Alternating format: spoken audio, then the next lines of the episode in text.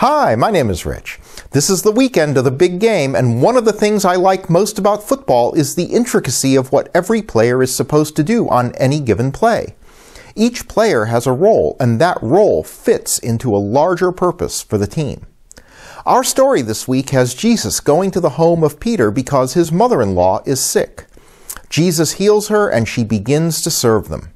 In that time and place, that was her role in serving a larger purpose. Hearing of this, soon the whole town is bringing their sick to the house to be healed. Jesus heals many and then retreats by himself to pray. The disciples find him, telling him everyone is looking for him. Jesus says that he needs to move on, because that is what he came to do. We all have a purpose. Roles can change, but the larger purpose remains the same.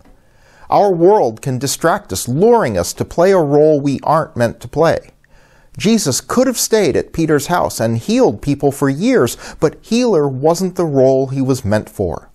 And sometimes a role we love playing stops serving the purpose it once served, and we need to find a new role. So Jesus reconnected to his purpose in prayer and realized that to be true to his calling, he needed to play a different role.